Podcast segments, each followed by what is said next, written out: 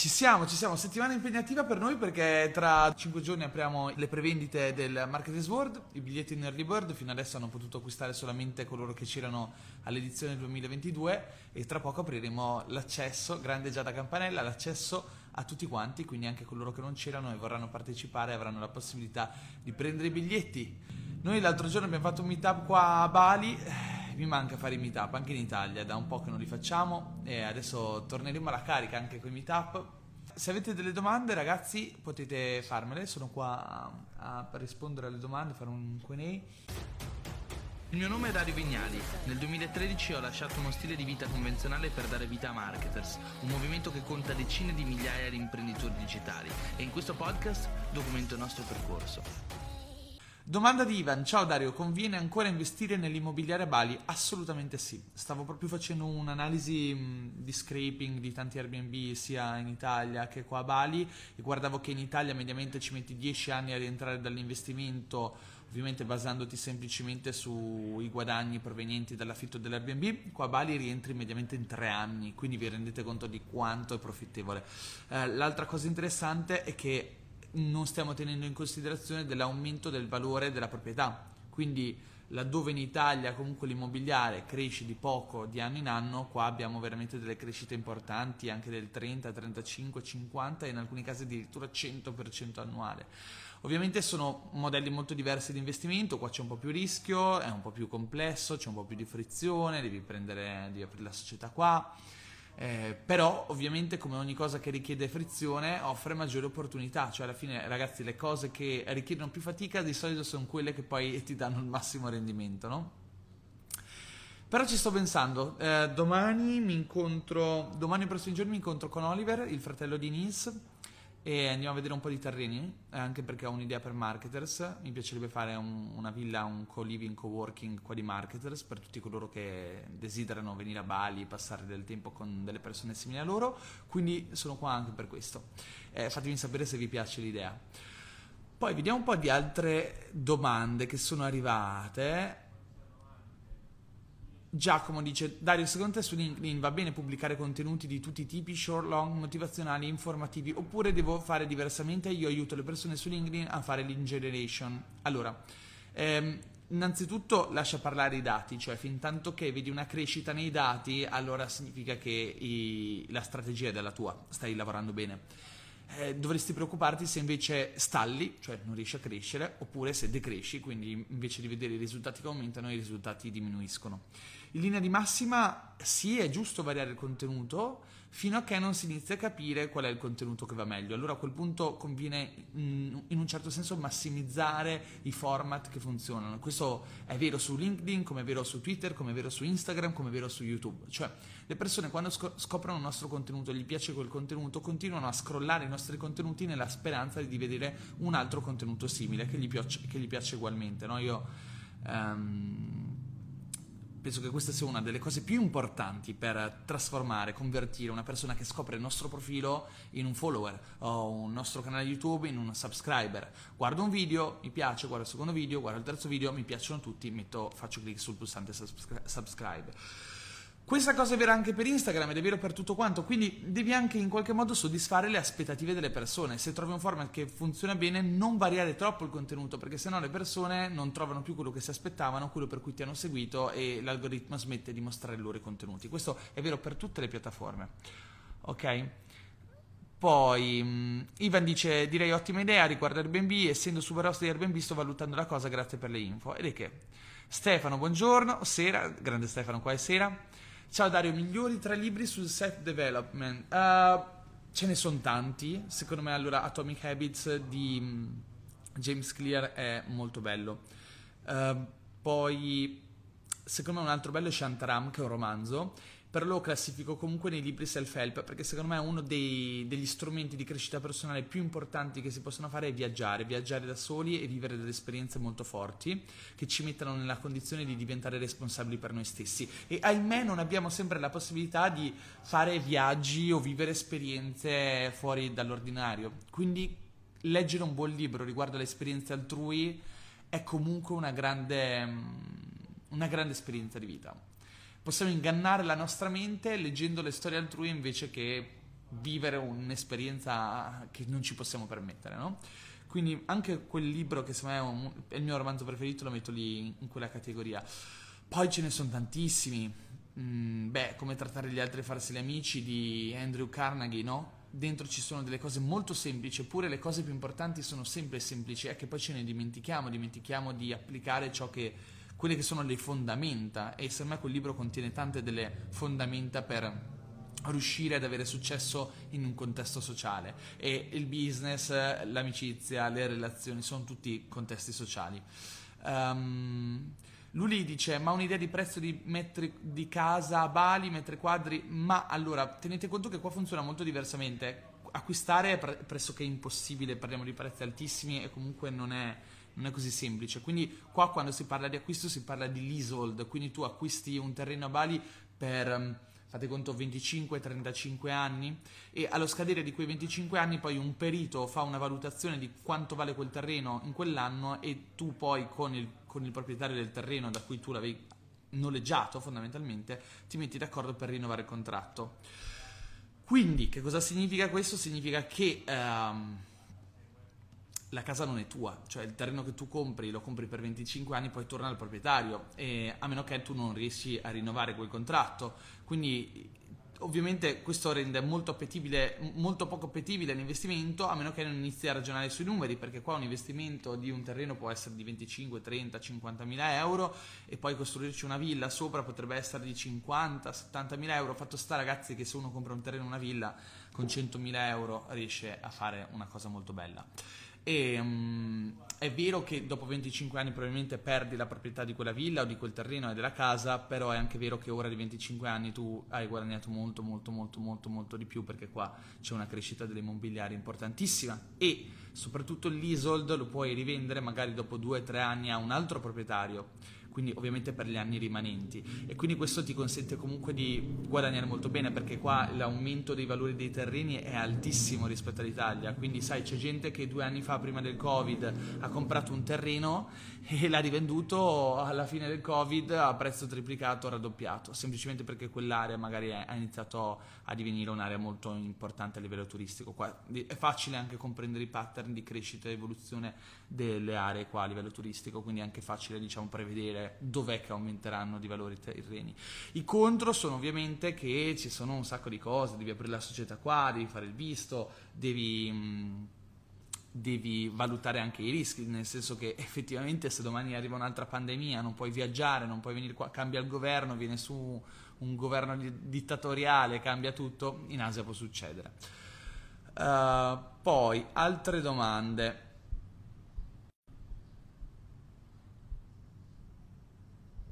Vediamo. Grande Robby Bombaggi che ha acquistato il badge, grazie di cuore.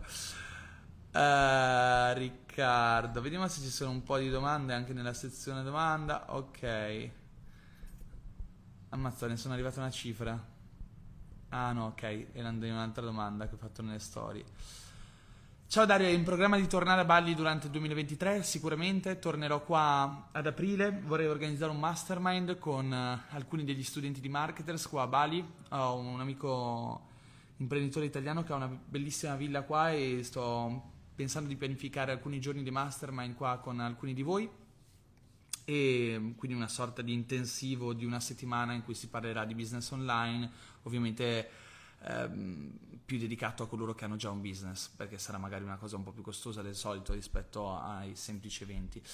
Poi Noemi, ciao Dario, sono molto curiosa e mi piace imparare, nonostante comprenda ciò che leggo e che studio non riesco mai a mettere in pratica quello che ho appreso, consigli al volo al riguardo. Questo in realtà Noemi è il problema di tutti quanti, penso che sia eh, il 5% delle persone che poi mette in pratica ciò che legge e questo secondo me deriva da, da anche le modalità con cui leggiamo e consumiamo l'informazione. Se siamo sempre con la testa su ciò che arriverà dopo non siamo mai non riusciamo mai a prenderci il tempo di agire capire come agire. Quindi che cosa significa? Significa che se chiuso un libro ne apri un altro e non ti prendi mai il tempo per passare all'azione, è ovvio che non riuscirai mai a tradurre l'informazione che tu acquisisci in azione e quindi cambiamento.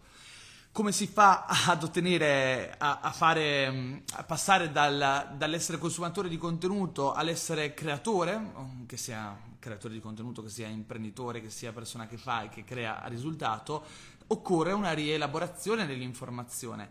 Eh, una cosa che io faccio spesso, ad esempio, è sottolineare i libri quando leggo, eh, sia su Kindle che cartaceo. Poi, una volta che li ho finiti, li lascio sedimentare magari un mese, un, due settimane, il tempo magari di leggere un altro libro poi riprendo in mano il vecchio libro che avevo letto e sottolineato e mi vado a rileggere tutte le sottolineature. A quel punto risottolineo le cose più importanti delle sottolineature, quindi magari se prima avevo sottolineato con il bold, poi sottolineo con il giallo sul bold nelle parti ancora più importanti. Se un libro è cartaceo e ho sottolineato con la penna, andrò a sottolineare con l'evidenziatore le parti che ritengo più importanti tra quelle che ho sottolineato a penna. E a quel punto tra quello che rimane sottolineato con l'evidenziatore o in giallo sul documento online cerco di capire quelli che sono gli action mm, point, no? eh, quelli che io chiamano, chiamo gli actionable, cioè qualcosa che in qualche modo posso prendere e portare all'interno della mia vita o della mia strategia o del mio business. E questa cosa la faccio mm, quasi tutte le settimane. Talvolta porto avanti la lettura di un libro unita alla lettura di un libro che ho già letto. E solitamente un'altra cosa che faccio è chiedermi quali sono i libri più belli che ho letto durante l'anno, durante gli ultimi anni. Quindi cerco sempre di partire dai libri più importanti che ho già letto e rileggerli una seconda volta. E a quel punto lì cerco di crearmi delle task basate sulle informazioni che ho riletto, le cose più importanti. Una cosa che ti consiglio è di eh, leggerti il libro di Tiago Forte, A Second Brain, che è molto bello, secondo me chiarisce molto eh, lo stesso sistema che utilizzo io per poi catalogare le informazioni e far sì che in qualche modo diventino quanto più rilevanti. Per sintetizzare il concetto, che cosa ci dice Tiago Forte? Ci dice che molto spesso quello che facciamo è prendere delle note, eh, categorizzate per argomento. Quindi, ad esempio, oggi leggiamo un articolo bello sul marketing e lo mettiamo nella nostra cartella marketing, domani leggiamo una, un, un, libro sul fitness, prendiamo delle note e mettiamo quelle, sottoline, quelle, sottolineature nella nostra cartella dedicata al fitness. Il problema è che poi quella cartella dedicata al fitness o al marketing non la andremo mai ad aprire e quindi tutte le sottolineature, tutto ciò che noi abbiamo letto, abbiamo studiato nella nostra vita su quelle cose non lo andiamo mai a implementare nella nostra vita, non solo fondamentalmente ce ne dimentichiamo. Quindi come reagire, eh, come reagire, a questa cosa? Organizzare le informazioni per progetti e aree piuttosto che per argomento. Quindi eh, secondo Tiago Forte ognuno di noi dovrebbe andare ad utilizzare il cosiddetto metodo PARA. Per cosa sta PARA? P sta per project, A sta per areas, quindi aree, um, R sta per resources, quindi risorse e a finale para sta per archive. Quindi fondamentalmente, soprattutto le prime due sono importanti, project e areas. I project che cosa sono? I progetti sono le cose a cui noi lavoriamo attivamente per raggiungere uno scopo, un obiettivo. Quindi i progetti hanno una data di fine, hanno una data di completamento. Quindi un progetto magari è eh, lanciare il mio nuovo libro, scrivere il mio nuovo libro, oppure potrebbe essere uh, chiudere questa presentazione per un cliente. Ok? Quindi Immaginatevi di costruire quattro macro cartelle in cui c'è la cartella P dei project, in cui creiamo tutte le sottocartelle dei progetti su cui stiamo lavorando oggi per concluderli, chiuderli, lanciarli in un futuro di breve medio periodo. E poi c'è la cartella areas, aree, che sono invece quelle aree che rimangono sempre attive nella nostra vita, che è difficile che decadano. Ad esempio per me un'area è uh, Marketers Accelerator, che è la mia agenzia, quindi se oggi prendo una nota, invece di metterla su una strategia di marketing che ho letto, invece di metterla nella categoria, nella, nella cartella note, che poi me la perdo, magari me la metto immediatamente dentro la cartella di un progetto dove quell'informazione può essere utile in qualche modo, non so se vi torna. Uh, ditemi se, se, se, è chiaro, ok? Perché magari sto parlando di queste cose e poi non è chiaro. Um, quindi prendo la nota e la metto nella cartella project dentro il progetto che, eh, dove mi potrebbe essere utile. Che cosa mi serve questo? Sì che, mi serve far sì che quella nota mi diventi utile quanto prima possibile, cioè all'interno di un progetto su cui sto lavorando, quindi la riprenderò in mano, la rivedrò, trarrò un'informazione che trasformerò in applicazione, in azione e quindi è più facile che non mi dimentichi di quell'argomento. Eh, oppure se non c'è un progetto su cui sto lavorando dove mi può tornare utile, la metto in una cartella di un'area dove mi può essere utile. Mi può essere utile nella mia agenzia o mi può essere utile per il, la mia area di vita che ho chiamato fitness perché ogni giorno voglio lavorare sul mio stato di salute di fitness. In questo modo riusciamo ad utilizzare più spesso le note. È molto affascinante però, uh, dovete andarvele a leggere. Ilaria dice ho appena acquistato Instarebel, grandi raga. Uh, grande Ilaria. Poi... Daniele dice buongiorno Dario. Um, poi andiamo a nuotare con le mante sabato mattina. Ci stavamo pensando, raga, di organizzare una speedboat, visto che siamo in tanti di marketers qua a Bali. E um, potrebbe essere un'ottima idea. E tra l'altro è una cosa che volevamo fare, magari non sabato perché ormai manca poco, avevamo altri programmi, ma eh, sicuramente. Roby, ciao Dario, hai esperienza o consigli sul lancio di un video podcast? Allora, secondo me video podcast è un, un, format straordinario che già un anno fa dicevo ragazzi il futuro, ora lo vediamo in realtà tutti i giorni, cioè nel senso è esploso effettivamente, però quando ne parlavamo per la prima volta un anno, un anno e mezzo fa, che dicevo secondo me vedrete che arriverà anche in Italia, non era una cosa così scontata o perlomeno non c'era così tanta evidenza del fatto. Inve- invece ora ne stanno nascendo tanti e si contrappone un po' a, um, al mondo degli short contents, no? Cioè chi crea solamente contenuti corti e chi consuma molto spesso anche solo contenuti corti e chi trae eh, piacevolezza, piacere invece dal consumo di contenuti lunghi. Uh, quindi argomentati in una forma un po' più profonda. Io sono tra quelle persone e qua, molto spesso quando si ha il piacere di seguire quella tipologia di contenuti è anche vero che probabilmente potremo avere il piacere nel crearli, quindi piuttosto che lavorare sugli short contents, lavorare alla creazione di long form contents e sicuramente i video podcast sono un ottimo esempio. Per chi non sapesse cosa sono i video, con, i video podcast, non sono altro che video lunghi in cui ci mettiamo davanti a un ottimo microfono perché la componente audio in, questi, in queste tipologie di video è fondamentale. E, mm, e, ovviamente a quel punto parliamo di un argomento, di più argomenti da soli oppure molto spesso c'è un cosiddetto ospite, quindi si dialoga con l'ospite, si approfondisce l'esperienza dell'ospite, le sue competenze come lanciare un, un video podcast eh, che oggi possa avere successo, ma allora sono i soliti discorsi che sono applicabili in realtà anche ai prodotti, anche a qualsiasi altro, eh, diciamo, prodotto che abbia bisogno di marketing, no? Cioè, ogni volta che noi facciamo un progetto, un prodotto, dobbiamo chiederci in che modo lo possiamo differenziare, chi sarà il target, quale sarà la user persona che utilizzerà quel prodotto, quali saranno i suoi bisogni, quali saranno le sue necessità, i suoi desideri. Quindi è ovvio che si parte sempre dalla ricerca e dall'analisi. Non è semplicemente mettersi la videocamera davanti e iniziare a parlare davanti a un, video, a un microfono di quello che si sente eh, o di quello di cui si ha voglia. Si tratta invece di cercare di capire mh, in che modo si può costruire un percorso contenutistico che affascini le persone e faccia sì che episodio dopo episodio mantenga l'attenzione del proprio pubblico. Poi è vero che ci sono tante strategie, no? prendi ospiti interessanti e, a, e molto probabilmente riuscirai a prendere parte del loro pubblico se loro promuoveranno il tuo podcast al loro pubblico perché magari loro sono intervistati.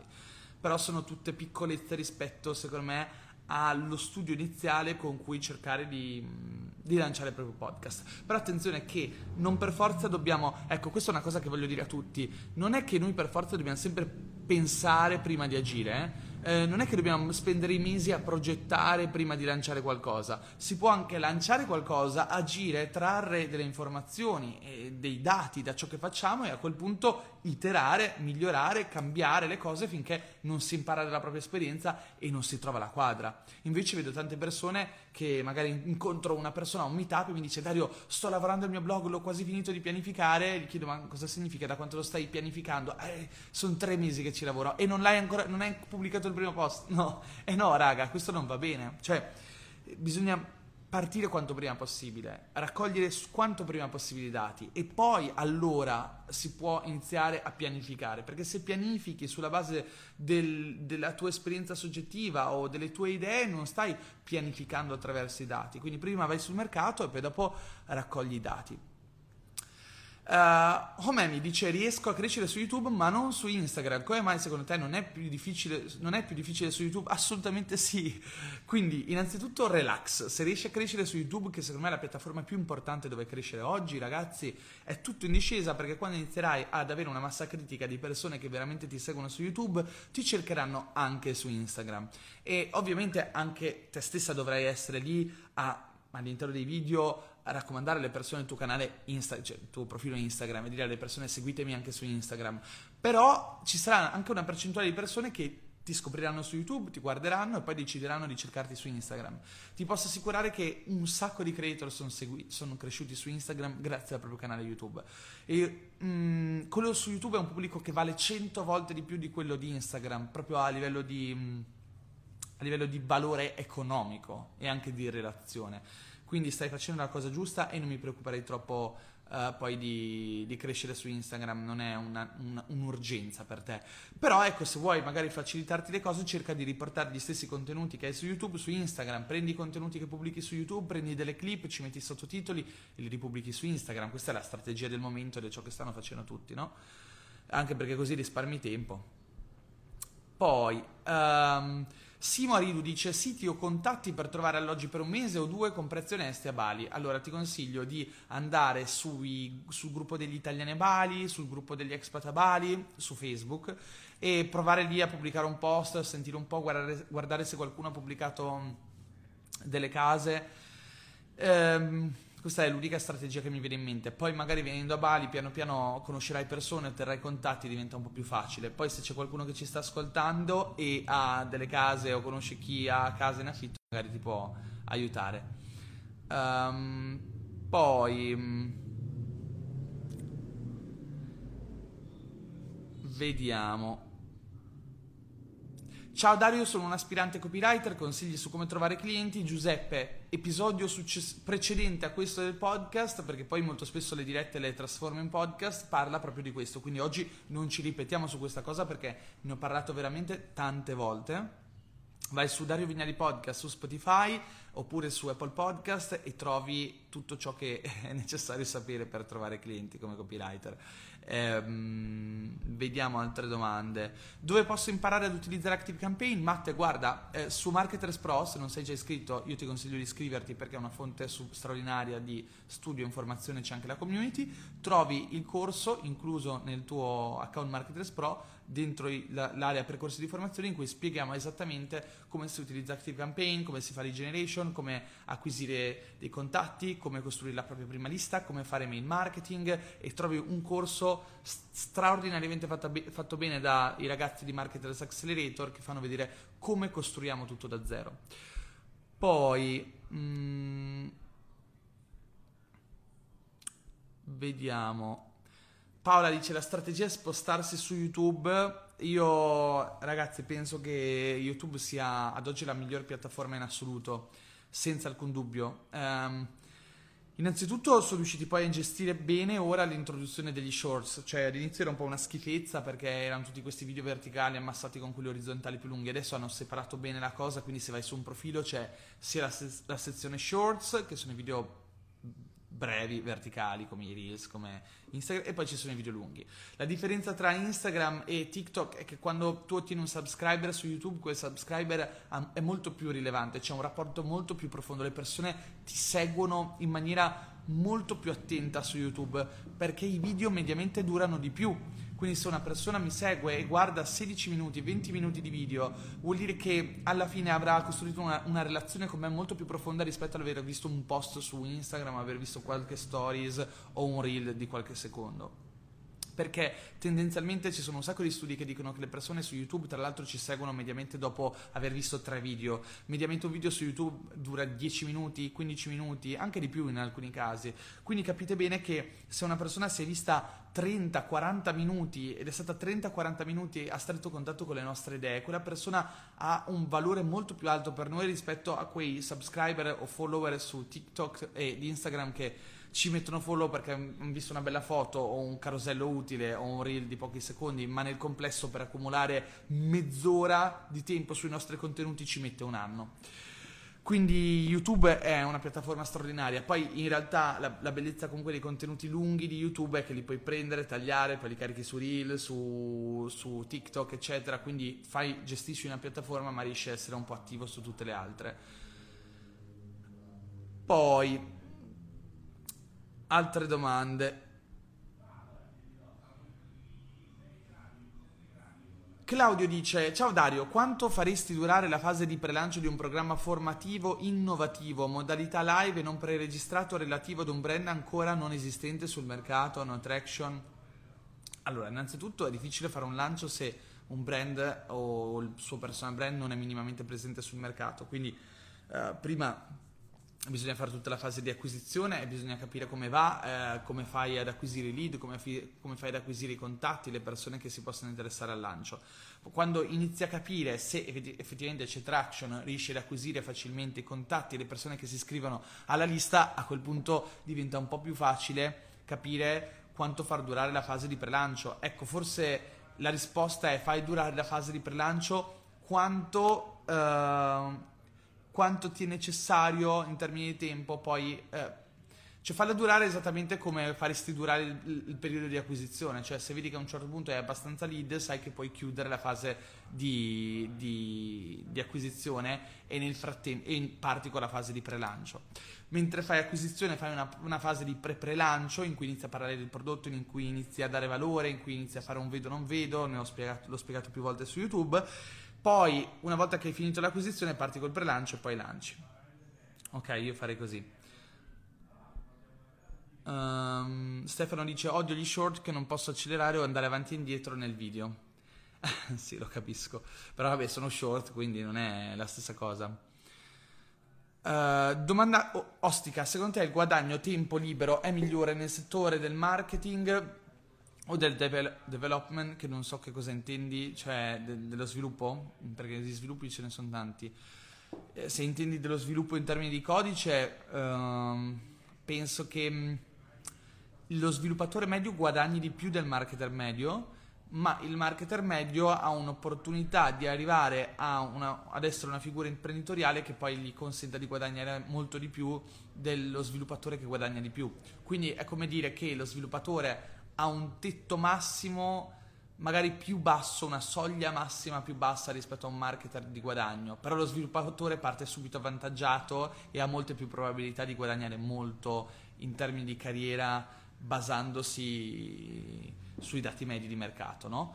eh, o gli, il, le posizioni lavorative medie. Però in termini di tempo libero anche lì secondo me la figura del marketer è un po' più flessibile, cioè nel senso una volta che riesci ad avere dei progetti tuoi o gestire dei, pro- dei, progetti in revenue share, eccetera, eccetera, diventa un po' più facile essere un po' più imprenditore di te stesso, mentre molto spesso se fai lo sviluppatore lavori per un'azienda o per un capo che ti ha commissionato un progetto e ti sta col fiato sul collo. Eh, ovviamente il tempo dipende da quanto è buono il tuo cliente. Poi vediamo altre domande fino a quando rimani a Bali, rimango a Bali fino al primo dicembre. Faccio il mio compleanno qua il 29 e poi dopo riparto. Uh, tutti chiedono a Dario come fare quello co- e come fare quest'altro e nessuno gli chiede come sta. Come stai Dario? Sto bene, sto bene, grazie di cuore. È un periodo, in un periodo in cui sono, sono in grande forma. Benedetta dice, per forza bisogna metterci la faccia se si vuole fare personal branding, ma creare un marchio esterno a me se non, se non si vuole fare personal branding, immagino. Eh, se vuoi creare un marchio esterno a te, non sei costretta a metterci la faccia. Cioè, per me, metterci la faccia è uno strumento di accelerazione. In un mondo dove tutte le persone seguono eh, vanno alla ricerca di una relazione, che siano i brand o i personal brand, è importante essere quanto più umani possibili. È ovvio che un brand può utilizzare delle strategie di comunicazione per rendersi quanto più umano, quanto più vicino, quanto meno alto possibile e quanto più relazionabile con il pubblico.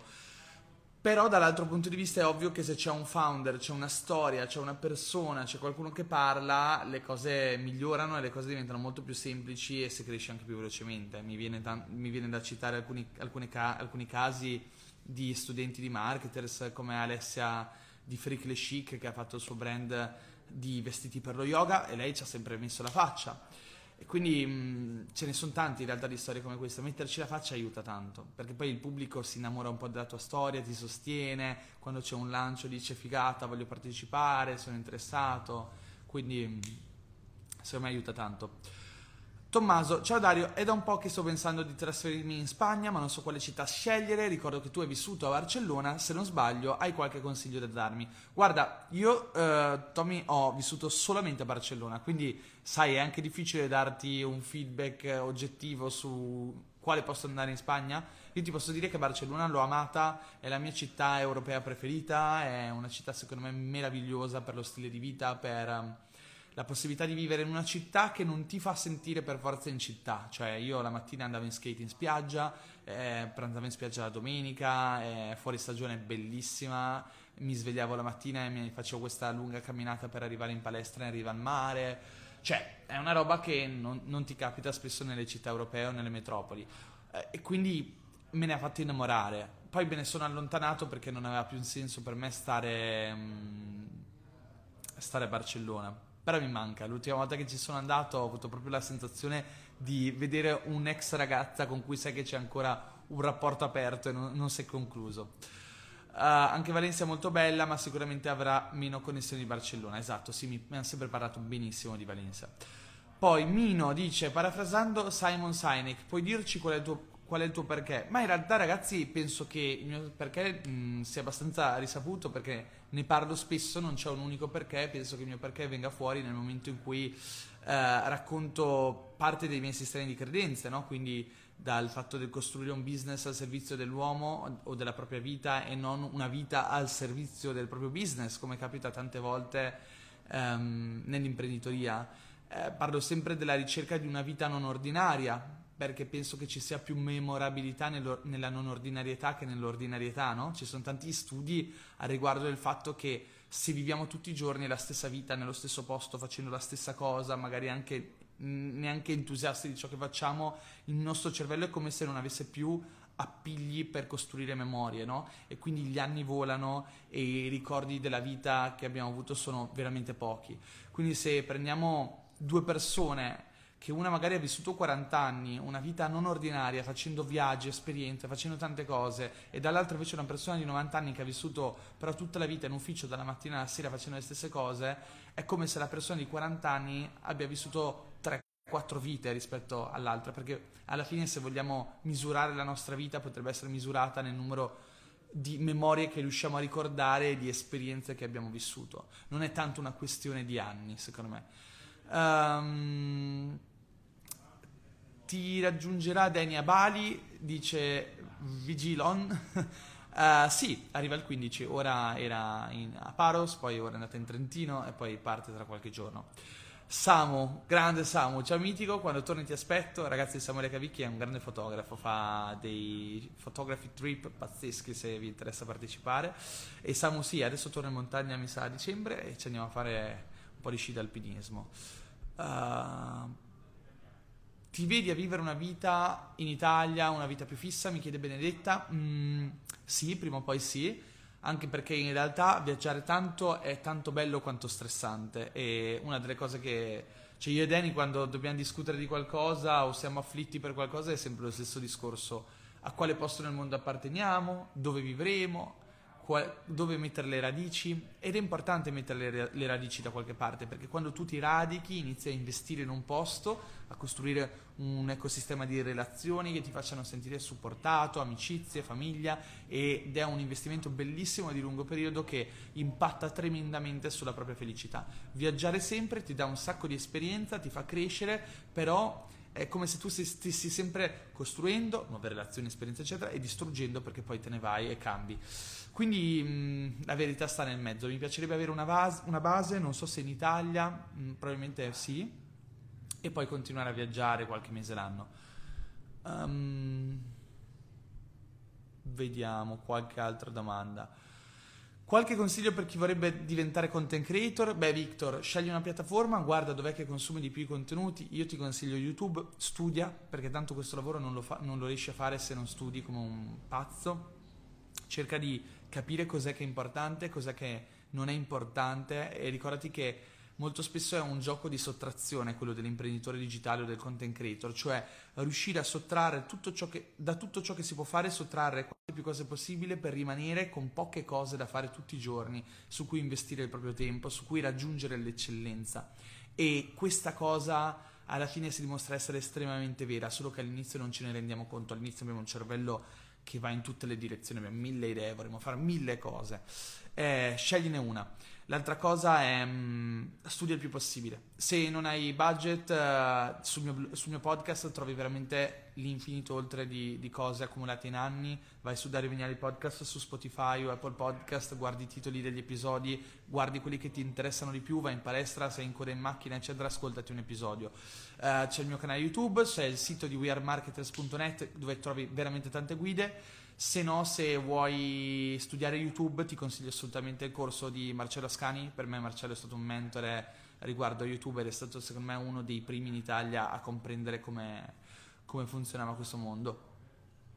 Poi, grande copy smisurata. Allora, uh, pa, pa, pa, domande. Meglio iniziare autonomamente, chiede Francesco, da freelancer o aprire un'agenzia con persone con competenze complementari alle proprie. Allora, mh, sono entrambe ottime strade. Eh, per me iniziare autonomamente è stato qualcosa di rivelatorio, di importantissimo. Cioè, essere autonomi ti mette in una condizione di sfida in cui devi in qualche modo imparare a padroneggiare quante più competenze possibili. Non magari in maniera approfondita, anche in maniera superficiale, ma lavorare per te stesso all'inizio è qualcosa di, che, che, ti accelera, ti dà una grande crescita in poco tempo perché hai bisogno di conoscere tante cose e quando la mente si rende conto di avere bisogno di assorbire tante informazioni poi le ricorda più facilmente. Ehm, per farti una piccola aneddoto, una metafora, io ho un senso dell'orientamento che fa schifo, ma soprattutto se sono con gli altri. Se viaggio con Danny molto spesso il mio, via- il mio, senso dell'orientamento è pari allo zero, ma perché? Perché la nostra mente si entra in un mood più rilassato, ognuno fa il suo. Nella mia mente Danny si occupa di sapere dove dobbiamo andare, la strada. Eh, e questa cosa è vera anche nel lavoro. Molto spesso quando abbiamo qualcuno di fianco a noi che si occupa di qualcosa, tendenzialmente non mettiamo molta energia nel comprendere quella cosa, o anche se sappiamo, conosciamo, scopriamo qualcosa, poi non, non, lo memorizziamo. Invece quando all'inizio siamo affamati di sapere perché ci serve per risolvere dei problemi, è lì che la mente aumenta a dismisura la propria capacità di trattenere l'informazione, memorizzare, comprendere meglio. E comunque a parità di professionista, colui che avrà una comprensione globale, una visione del tutto, eh, ovviamente sarà avvantaggiato in maniera incredibile. Um, vediamo un po' di domande. Un programmatore web può vivere viaggiando? Assolutamente sì, ne conosco tanti. Quando ripartiranno i podcast su Spotify? Adesso sto già registrando, anche questa diretta probabilmente diventerà un podcast. Um, poi, Giusy, eh, Valentina, grande Vale, non ci sentiamo da un po'. Ciao Dario, grazie mille per tutte queste nuggets. Quanta percentuale del fatturato investire in Facebook Ads? Ho la sensazione che ormai senza ads non si cresca più, ti risulta buona Bali. Um, non è così che, mm, cioè, sì, parzialmente è così, se ci affidiamo solamente all'organico puntiamo su volumi mostruosi e una capacità di comprensione incredibile della nostra audience, quindi pubblicare tre reel al giorno, due reel al giorno, sapendo che però quei reel andranno molto bene, quindi devi conoscere estremamente bene il pubblico e sapere quali sono i contenuti che tirano, gli angoli che convertono di più, che convertono di più i nuovi, i nuovi diciamo, viewer del tuo profilo in follower, oppure fai ads Oppure eh, si fa la vecchia maniera, la SEO, e secondo me ancora dei migliori, molti dei migliori business ancora oggi vanno molto bene eh, grazie alla SEO. Cioè, se io continuo a guardare chi guadagna bene online e guardo Salvatore Ranzulla e efficacemente.com Andrea Giulio Dori, sono persone che hanno investito nel lungo periodo sulla SEO e ogni anno gratuitamente mettono in tasca centinaia di migliaia di valore di traffico che avrebbero dovuto pagare centinaia di migliaia di euro per averlo in advertising perché gli arriva dai motori di ricerca. Quindi secondo me mh, fare blogging, tornare a fare blogging, studiare la SEO ancora oggi rappresenta una delle eh, delle strategie più importanti. C'è un grande ritorno all'organico in America perché sta diventando sempre più costoso fare ads e tra l'altro con tutto il tema di iOS 14, il, il blocking del tracciamento, eccetera, le ads in alcuni casi performano meno. Poi l'altro tema è capire quanto sono buone le ads che stai facendo, quanti placement stai testando, perché non esiste solamente Facebook Ads, si può provare TikTok Ads e anche quella è sicuramente una strada, provare nuove piattaforme per vedere se c'è una crescita organica più potente lì, quindi se su Instagram non cresci potresti provare su TikTok. Un'altra strategia è creare profili da zero.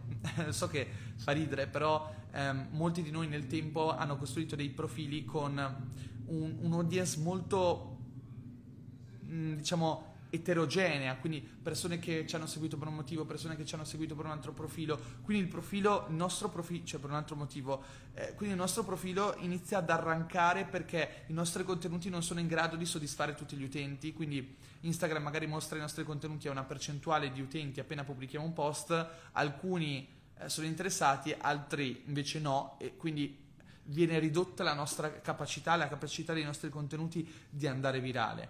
Eh, quindi si può provare a creare un nuovo profilo da zero e concentrarsi su quel profilo, portare avanti un unico format che sappiamo essere il contenuto più in linea con quello che funziona oggi per il nostro business e ciò che funziona meglio sulla nostra audience. E poi rispettiamo quel format e pubblichiamo solo quel format e in tanti casi ti rendi conto di come tanti profili esplodano ripartendo da zero e abbiano la capacità di raggiungere tante persone perché sono molto verticali a livello di, di contenuto. Um, Riccardo dice: I tuoi podcast mi hanno aiutato tanto per la mia crescita personale. Grande Riccardo. E tra l'altro, ragazzi, vi prego, se per voi non, non penso che vi costi tanto, però la prossima volta che ascoltate il podcast, da Rivignare Podcast su Spotify o Apple, o Apple Podcast, magari lasciate una stellina, una review, qualcosa che non mi sono mai impegnato ad ottenerle ed è importante. Poi. Um, Riccardo dice: Sei un grande perché sei nato per fare questo lavoro, sei quasi l'unico nato per fare questo lavoro. La tua voce rilassa, motiva, sei grande. Grazie, Ricky, lo psicologo del marketing.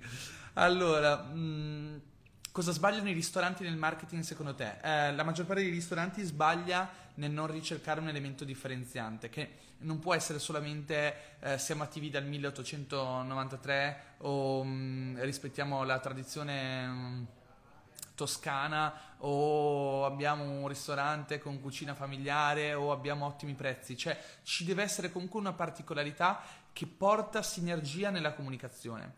Cioè, tu lo vedi quando un ristorante funziona, è tutto sinergico, viene scelto un posizionamento, viene scelto un target per quel ristorante e a cascata tutto viene posizionato, cioè viene, viene perfezionato, ottimizzato per quella scelta eh, che sia il design degli interni, che sia il modo in cui il personale si rapporta al cliente, che sia mh, mm, eh, il pricing ovviamente che è in linea con il pubblico e il target con cui ci vogliamo risol- eh, diciamo, a cui ci vogliamo rivolgere. Siamo a un'oretta di diretta e inizia a perdere i colpi, raga. E, um, poi l'altra cosa sono le banalità, cioè tante volte vai in un ristorante e vedi che il servizio non è un granché, il servizio è tutto, cioè una volta che tu hai messo a posto il cibo, che è la base, penso che le altre due cose più importanti siano l'atmosfera, in alcuni casi addirittura più del cibo, cioè tu vedi proprio addirittura in alcuni ristoranti londinesi vai e spendi delle, delle vagonate di soldi e ti rendi conto che hai mangiato di merda. L'unico motivo per cui costano tanto è che magari sono molto belli. E, um, io non ho, non ho, problemi ad ammettere che vado al ristorante più per l'atmosfera e per l'esperienza in sé che per il cibo, cioè posso mangiare benissimo anche a casa e non sono una persona che è così attaccata al cibo, non me ne frega niente ad esempio di fare le degustazioni nei ristoranti con le stelle Michelin. Mi è capitato di andarci, buonissimo, ma non è che vado per quello. Però ad esempio vado molto per la ricerca dell'atmosfera che mi piace, quindi se vado in fissa con un posto che sento che ha eh, le luci soffuse, i tavoli be- ben distanziati, musica jazz, rilassato, um, attenzione al cliente, eccetera, per me quello è il ristorante perfetto perché rappresenta l'esperienza mia che ho in mente a livello culinario. Però ci sono tante, tanti ristoratori che invece non si chiedono neanche che esperienza voglio dare ai miei clienti, chi è il mio cliente e quale esperienza dovrei dare al mio cliente, no? E si parte da lì. Um, queste dirette sono dopaminergiche, dice psicologa passione. Allora, um, altre domande?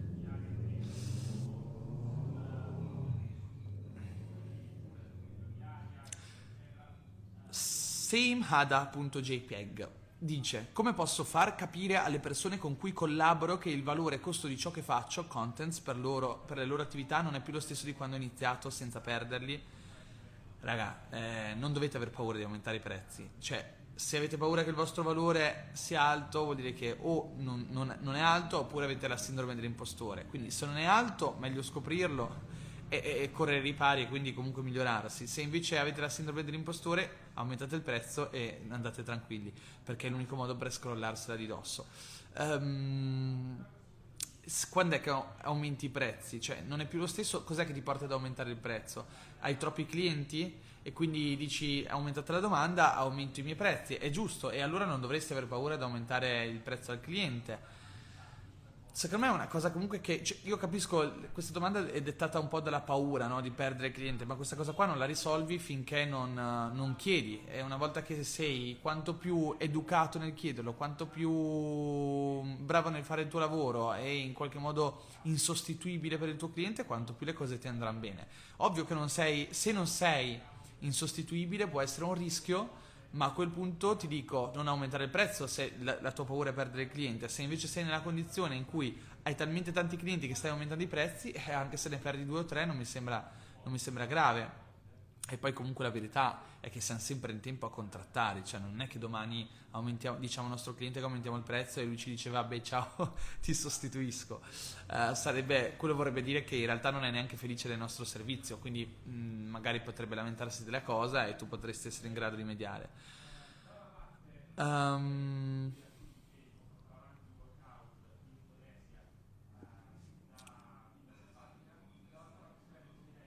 vediamo altre domande. Sì, raga, purtroppo mi perdo ogni tanto le domande, quindi potete ripubblicarle se non ho risposto. Poi a parte che ne stanno arrivando tante ora, quindi le sto leggendo. Mm.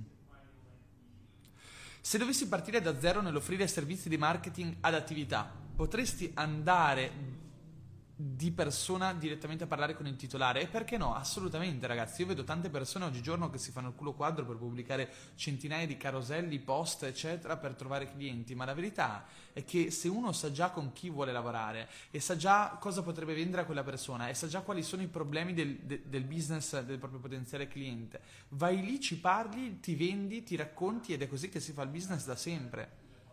Cioè, non è che l'inbound marketing esclude l'outbound marketing, è solo una cosa in più.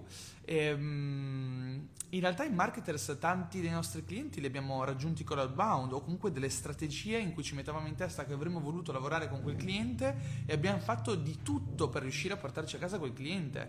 Quindi contattarlo, mandargli ehm, del valore gratuito, mandargli un'analisi di, del suo business, stupire quel potenziale cliente dimostrando il nostro valore e facendo sì che poi voglia lavorare con noi.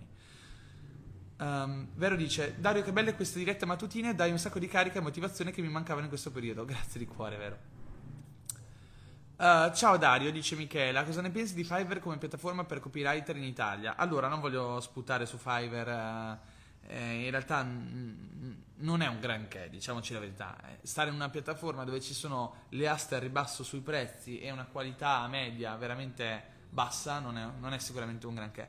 Però secondo me è straordinario per chi all'inizio vorrebbe fare esperienza ma non sa di cosa scrivere e piuttosto che farla gratis vai lì e ti offri al prezzo più basso possibile per portare a casa i primi clienti. E solitamente i clienti che vanno su Fiverr non hanno un, um, delle aspettative molto alte a livello qualitativo quindi puoi sperimentare giocare senza preoccuparti troppo della, della tua sindrome dell'impostore o la paura delle delle aspettative di un potenziale cliente. Quindi può essere uno strumento comunque interessante, secondo me, per, per iniziare.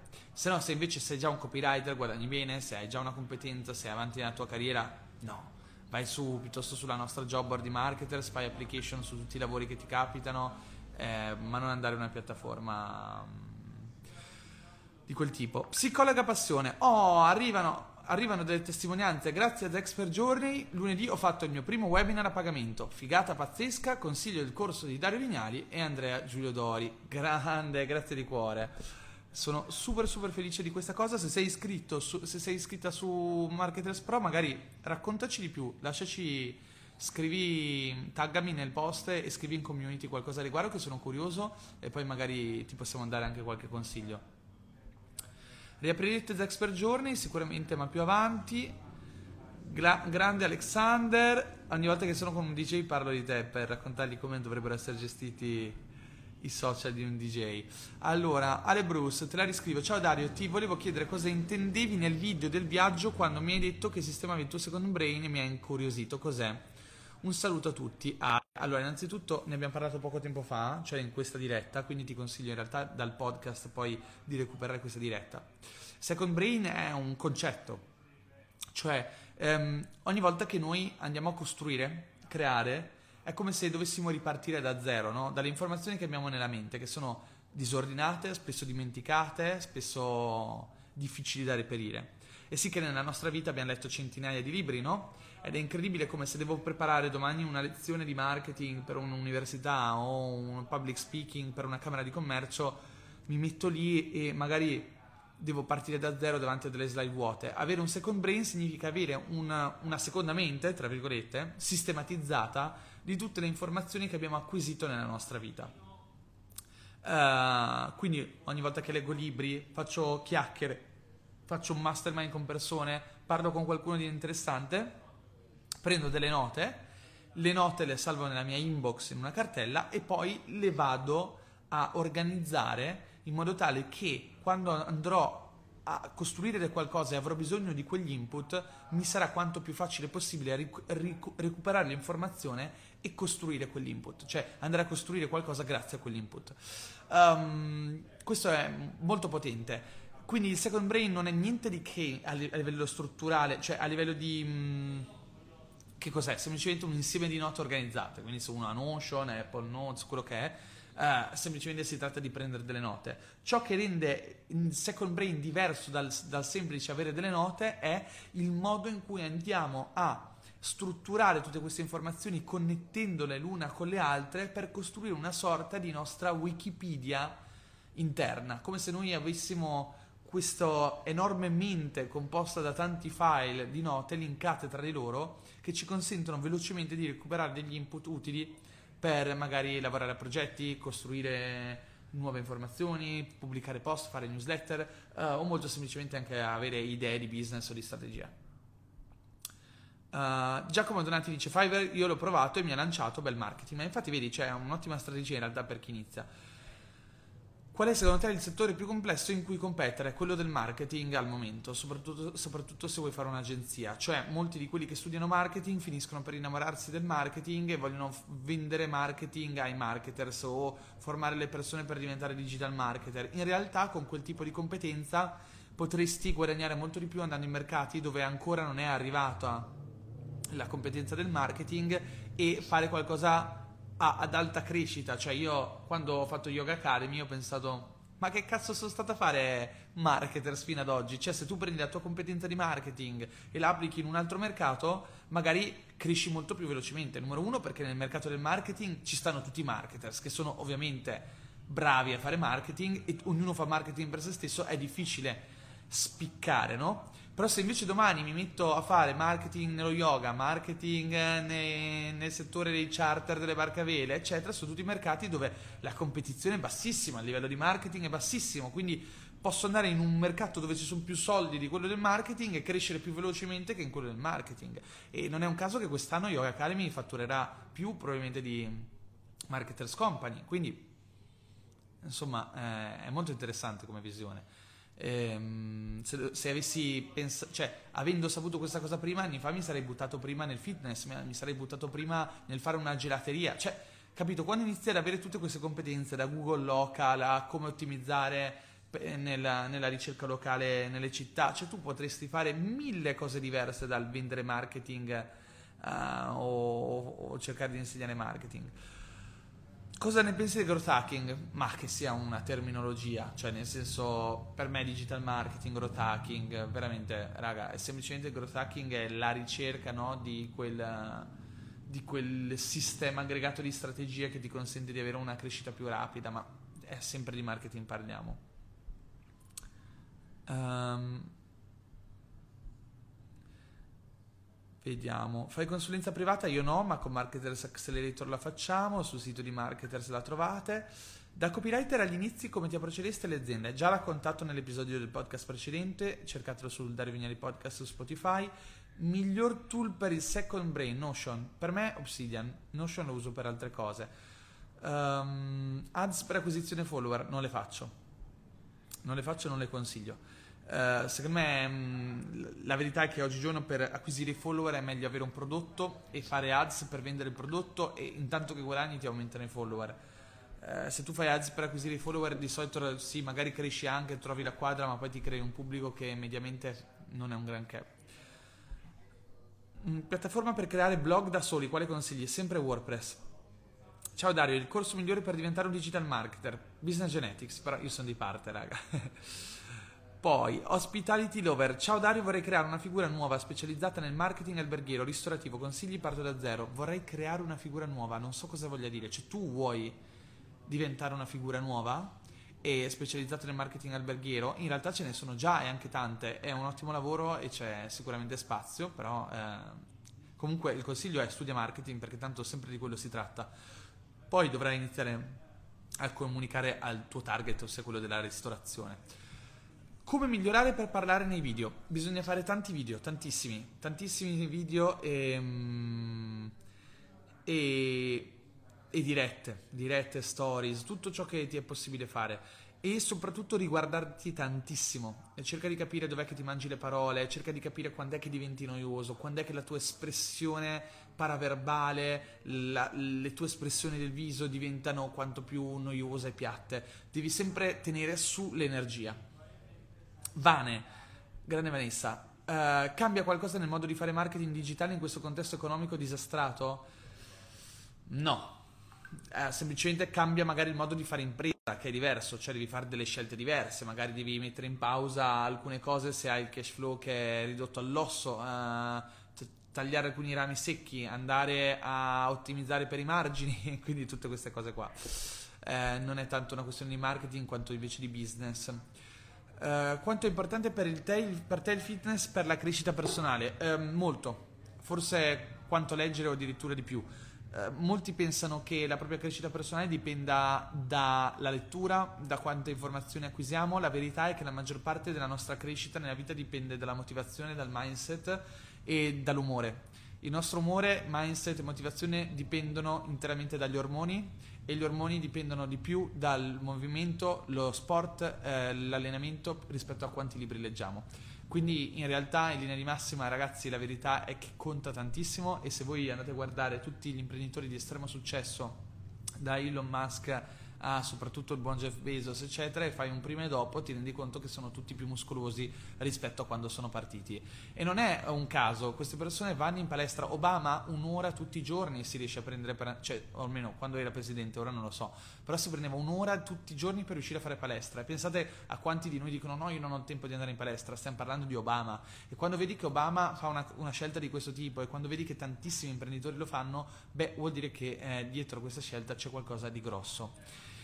Quindi io non sono di certo un esperto di fitness e queste non sono dirette di fitness, però conta tantissimo. Io i periodi in cui sono più giù, magari emotivamente, più stanco, più mm, messo alla prova, sono i periodi in cui reagisco di più. Mi iscrivo in palestra, vado tutti i giorni, tutte le mattine, ci passo il tempo, ascolto podcast, ascolto musica e, e alla fine inizio, vedo che dopo dieci giorni il corpo inizia a carburare e quando il corpo inizia a carburare rilasciare serotonina, endorfine, ormoni anche la mente inizia ad andare meglio e senti che diventi più lucido, hai più motivazione, più forza di volontà, più carica. Um, come vedi marketers tra dieci anni? Ma questa è un'ottima domanda. In realtà ancora non la vedo, cioè nel senso stiamo cercando di trovare la quadra. Potrebbe diventare un fondo di investimenti in, sui mercati digitali, quindi uh, ottenere dei finanziamenti milionari e andare a fare un portfolio di aziende e farle crescere più velocemente di quello che abbiamo fatto fino ad oggi in bootstrapping. E quindi staccarci un po' da questo modello di incubazione che abbiamo portato avanti fino ad oggi dove abbiamo fatto crescere le aziende da 0 a un milione o da 0 a 500 mila e invece entrare in un modello dove hai una crescita molto più rapida e avendo più soldi e ovviamente un gioco puoi, puoi permetterti una tolleranza a rischio maggiore quindi una crescita più veloce perché puoi acquisire risorse più velocemente. E Francesco mi, detto, mi, dice cosa ti ha spinto a utilizzare Substack al momento considerato che hai già una newsletter? Ma la voglia di pubblicare indipendentemente quando voglia cioè la newsletter devi entrarci devi cioè tenete conto che quando entri nell'active campaign di marketer stai entrando in, un, in una ragnatela infinita di roba su cui ormai ho paura a metterci le mani perché ci lavorano in 10 quindi ogni tanto avrei voglia semplicemente di scrivere qualcosa e pubblicarlo al volo e anche sul blog la stessa, sensazio- la stessa sensazione di frizione è molto forte e quindi se è un pensiero non è una guida, non è chissà cosa, volevo avere un luogo dove pubblicarlo velocemente ho detto ma sì, proviamo Substack.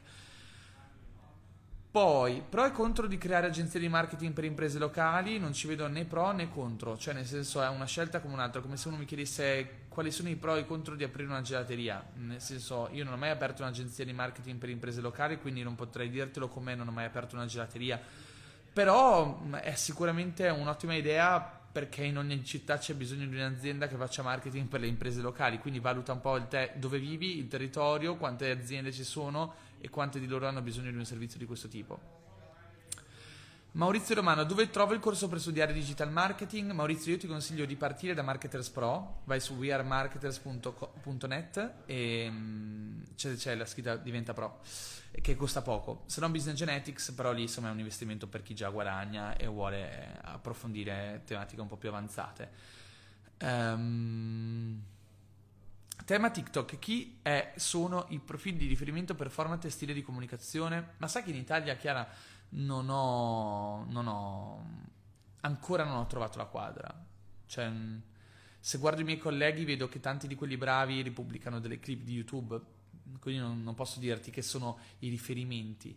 Eh, però dall'altro punto, quando guardo chi parla di marketing su TikTok e lo fa nativamente sulla piattaforma, vedo un sacco di fuffaguru, di di informazione un po' così così di ragazzini, quindi mh, è un mondo dove non, non, non, mi ci ritrovo tanto ancora, però sicuramente questo non significa che non sia importante buttarci, sì. anzi la piattaforma sicuramente offre tanto. Um, Ilaria, parlare di un pubblico è difficile, soprattutto se eh, si ha paura del giudizio, qual è stata la peggior critica che hai avuto online e come ti ha fatto sentire? Um, ma allora ragazzi, tenete conto che mh, mm, chi vi dice che non soffre a riguardo del giudizio altrui mente. Cioè, mh, mm, eh, è, tutti noi ci rimaniamo male se qualcuno ci dice qualcosa di brutto al riguardo. Semplicemente chi, c'è chi ha la pelle più dura e ormai è riuscito a scrollarsi di dosso queste cose. Um, mi dispiace alcune volte no, che magari tante persone non si prendono il tempo di guardare, cercare le evidenze, studiare una persona, capire quanto è credibile, quanto è autorevole, quanto non è autorevole. E quindi, sai, basta che una persona che è andata in paranoia con i fuffaguru, vede fuffaguru dappertutto, vede un, un, mio video senza contesto, senza sapere che esiste marketer, senza sapere delle cose che ho fatto, senza sapere che lavoro in questo mercato da 10 anni, che sono nel digital da 20, senza sapere che ho fondato diverse aziende e magari ti scrive semplicemente ecco un altro un nuovo fuffaguru che nuovo sono qua da, da dieci anni e ci rimane male soprattutto ci rimane male se magari lo fanno pubblicamente nei gruppi facebook.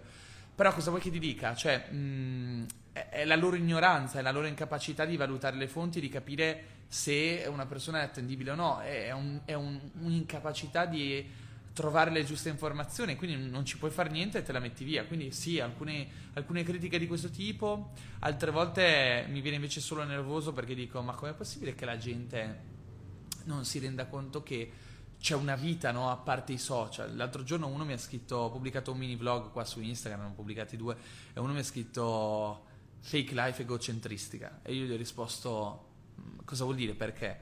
E lui mi ha detto sì perché ora... Mh, fai solo vedere la tua bella vita. Un tempo almeno seguivo i tuoi video di qualità. E tu dici, caspita, ma non è che ho smesso di pubblicare video di, di, valore su YouTube perché non lo voglio più fare, voglio mostrare la mia vita. C'è stato il Marketers World, sono stato impegnato e poi in realtà su Instagram ho sempre fatto vedere la mia vita, cioè su YouTube che magari faccio contenuti un po' più di maggior valore. E, e, niente, comunque ci rimani male, no? Perché uno che ti segue, che dice che guarda i tuoi video da tempo e poi alla minima cosa ti dice una roba del genere, dici, ma effettivamente, effettivamente, cioè chi è il mio pubblico, no? Ehm, queste magari altre volte in passato tantissime volte mi criticavano dicendo che erano tutte cazzate, soprattutto un tempo eh, la gente non ti prendeva seriamente. Cioè, io quando dicevo che volevo costruire un'azienda in remoto nel 2013, le persone dicevano: Sei pazzo, non, non esiste. Ma perché non c'erano effettivamente eh, esempi, non c'erano tante aziende in remoto. In Italia non esisteva niente di simile. Oggi quell'azienda esiste, si chiama Marketers, siamo 50 persone e come Marketers ormai ne stanno nascendo tante, però all'epoca era, era facile sentirsi dire che era un sogno, scusate, ancora ricordo che quando abbiamo lanciato Yoga Academy, mh, mm, che avevo fatto il video no, su, su, YouTube raccontando come avevo costruito un business da 100.000 euro eh, con la mia ragazza, un sacco di gente diceva ah, sì sì ci crediamo quando vediamo i bilanci e dicevano ma è impossibile. Raga, è, è sempre pieno di gente così, e, e, però alla fine la cosa più bella è dimostrare al mondo che eh, sebbene le loro critiche tu vai avanti e alla fine gli dai dimostrazione del fatto che si sbagliavano e che i risultati poi ce li hai veramente. Uh,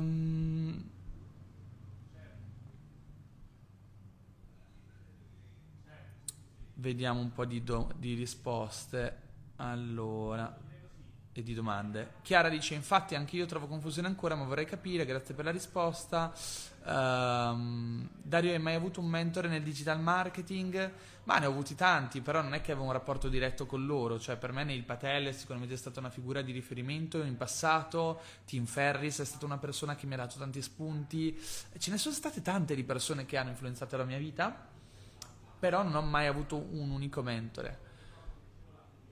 Vediamo altre domande.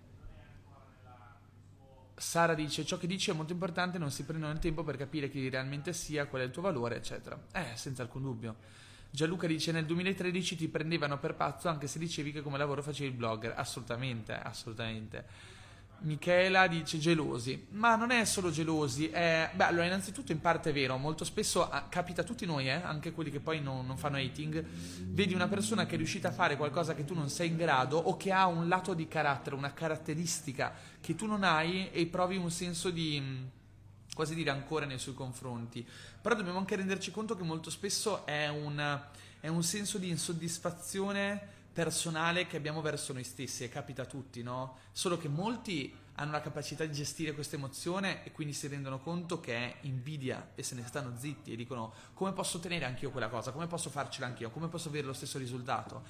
In altre persone invece questa cosa fa montare la rabbia e, e quindi si sfogano con questi, questi commenti, non sanno gestire l'emozione e per loro emozione uguale azione e dal momento in cui prova, provano qualcosa non riescono a razionalizzare, provano un'emozione e sparano.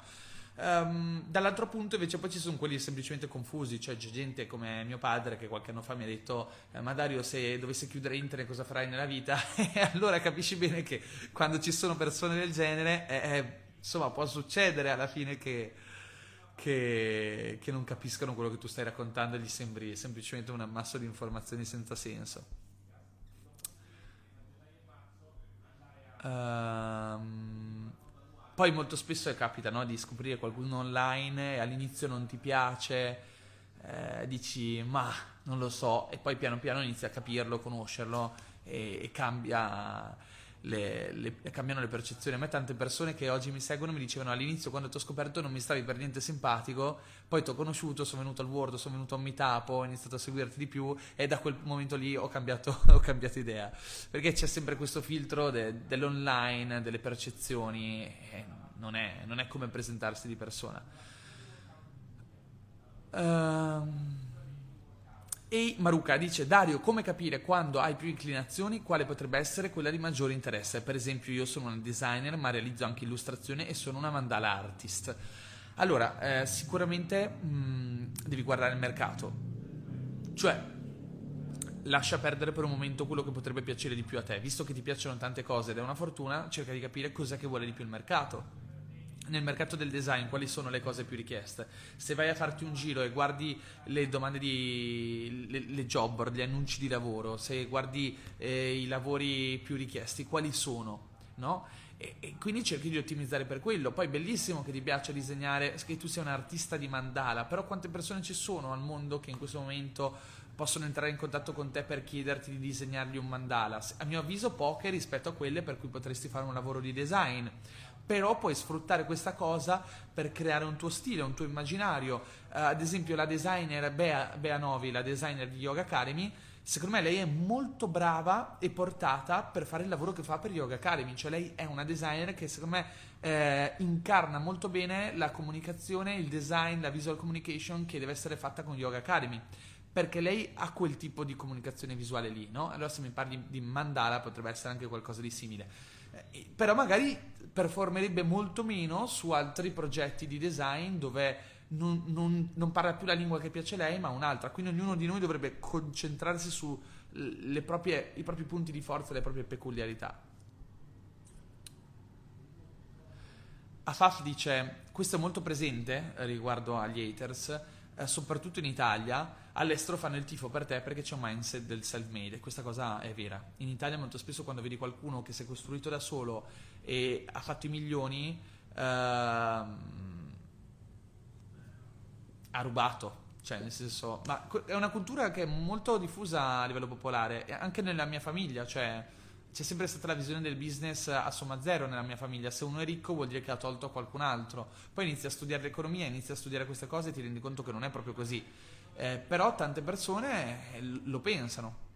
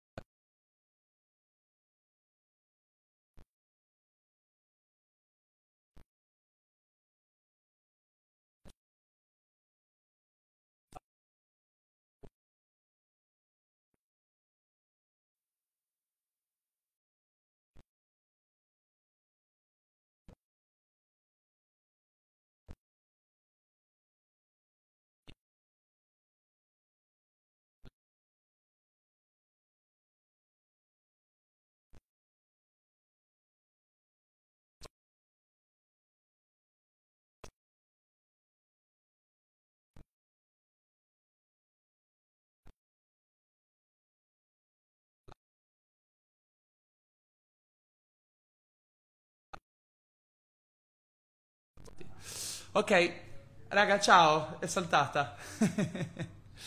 Vi saluto. Vediamo se stacco il microfono qua. Mi sentite?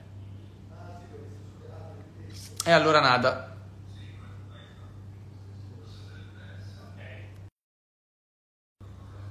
Non si sente niente, nemmeno io, ma solo io non sento.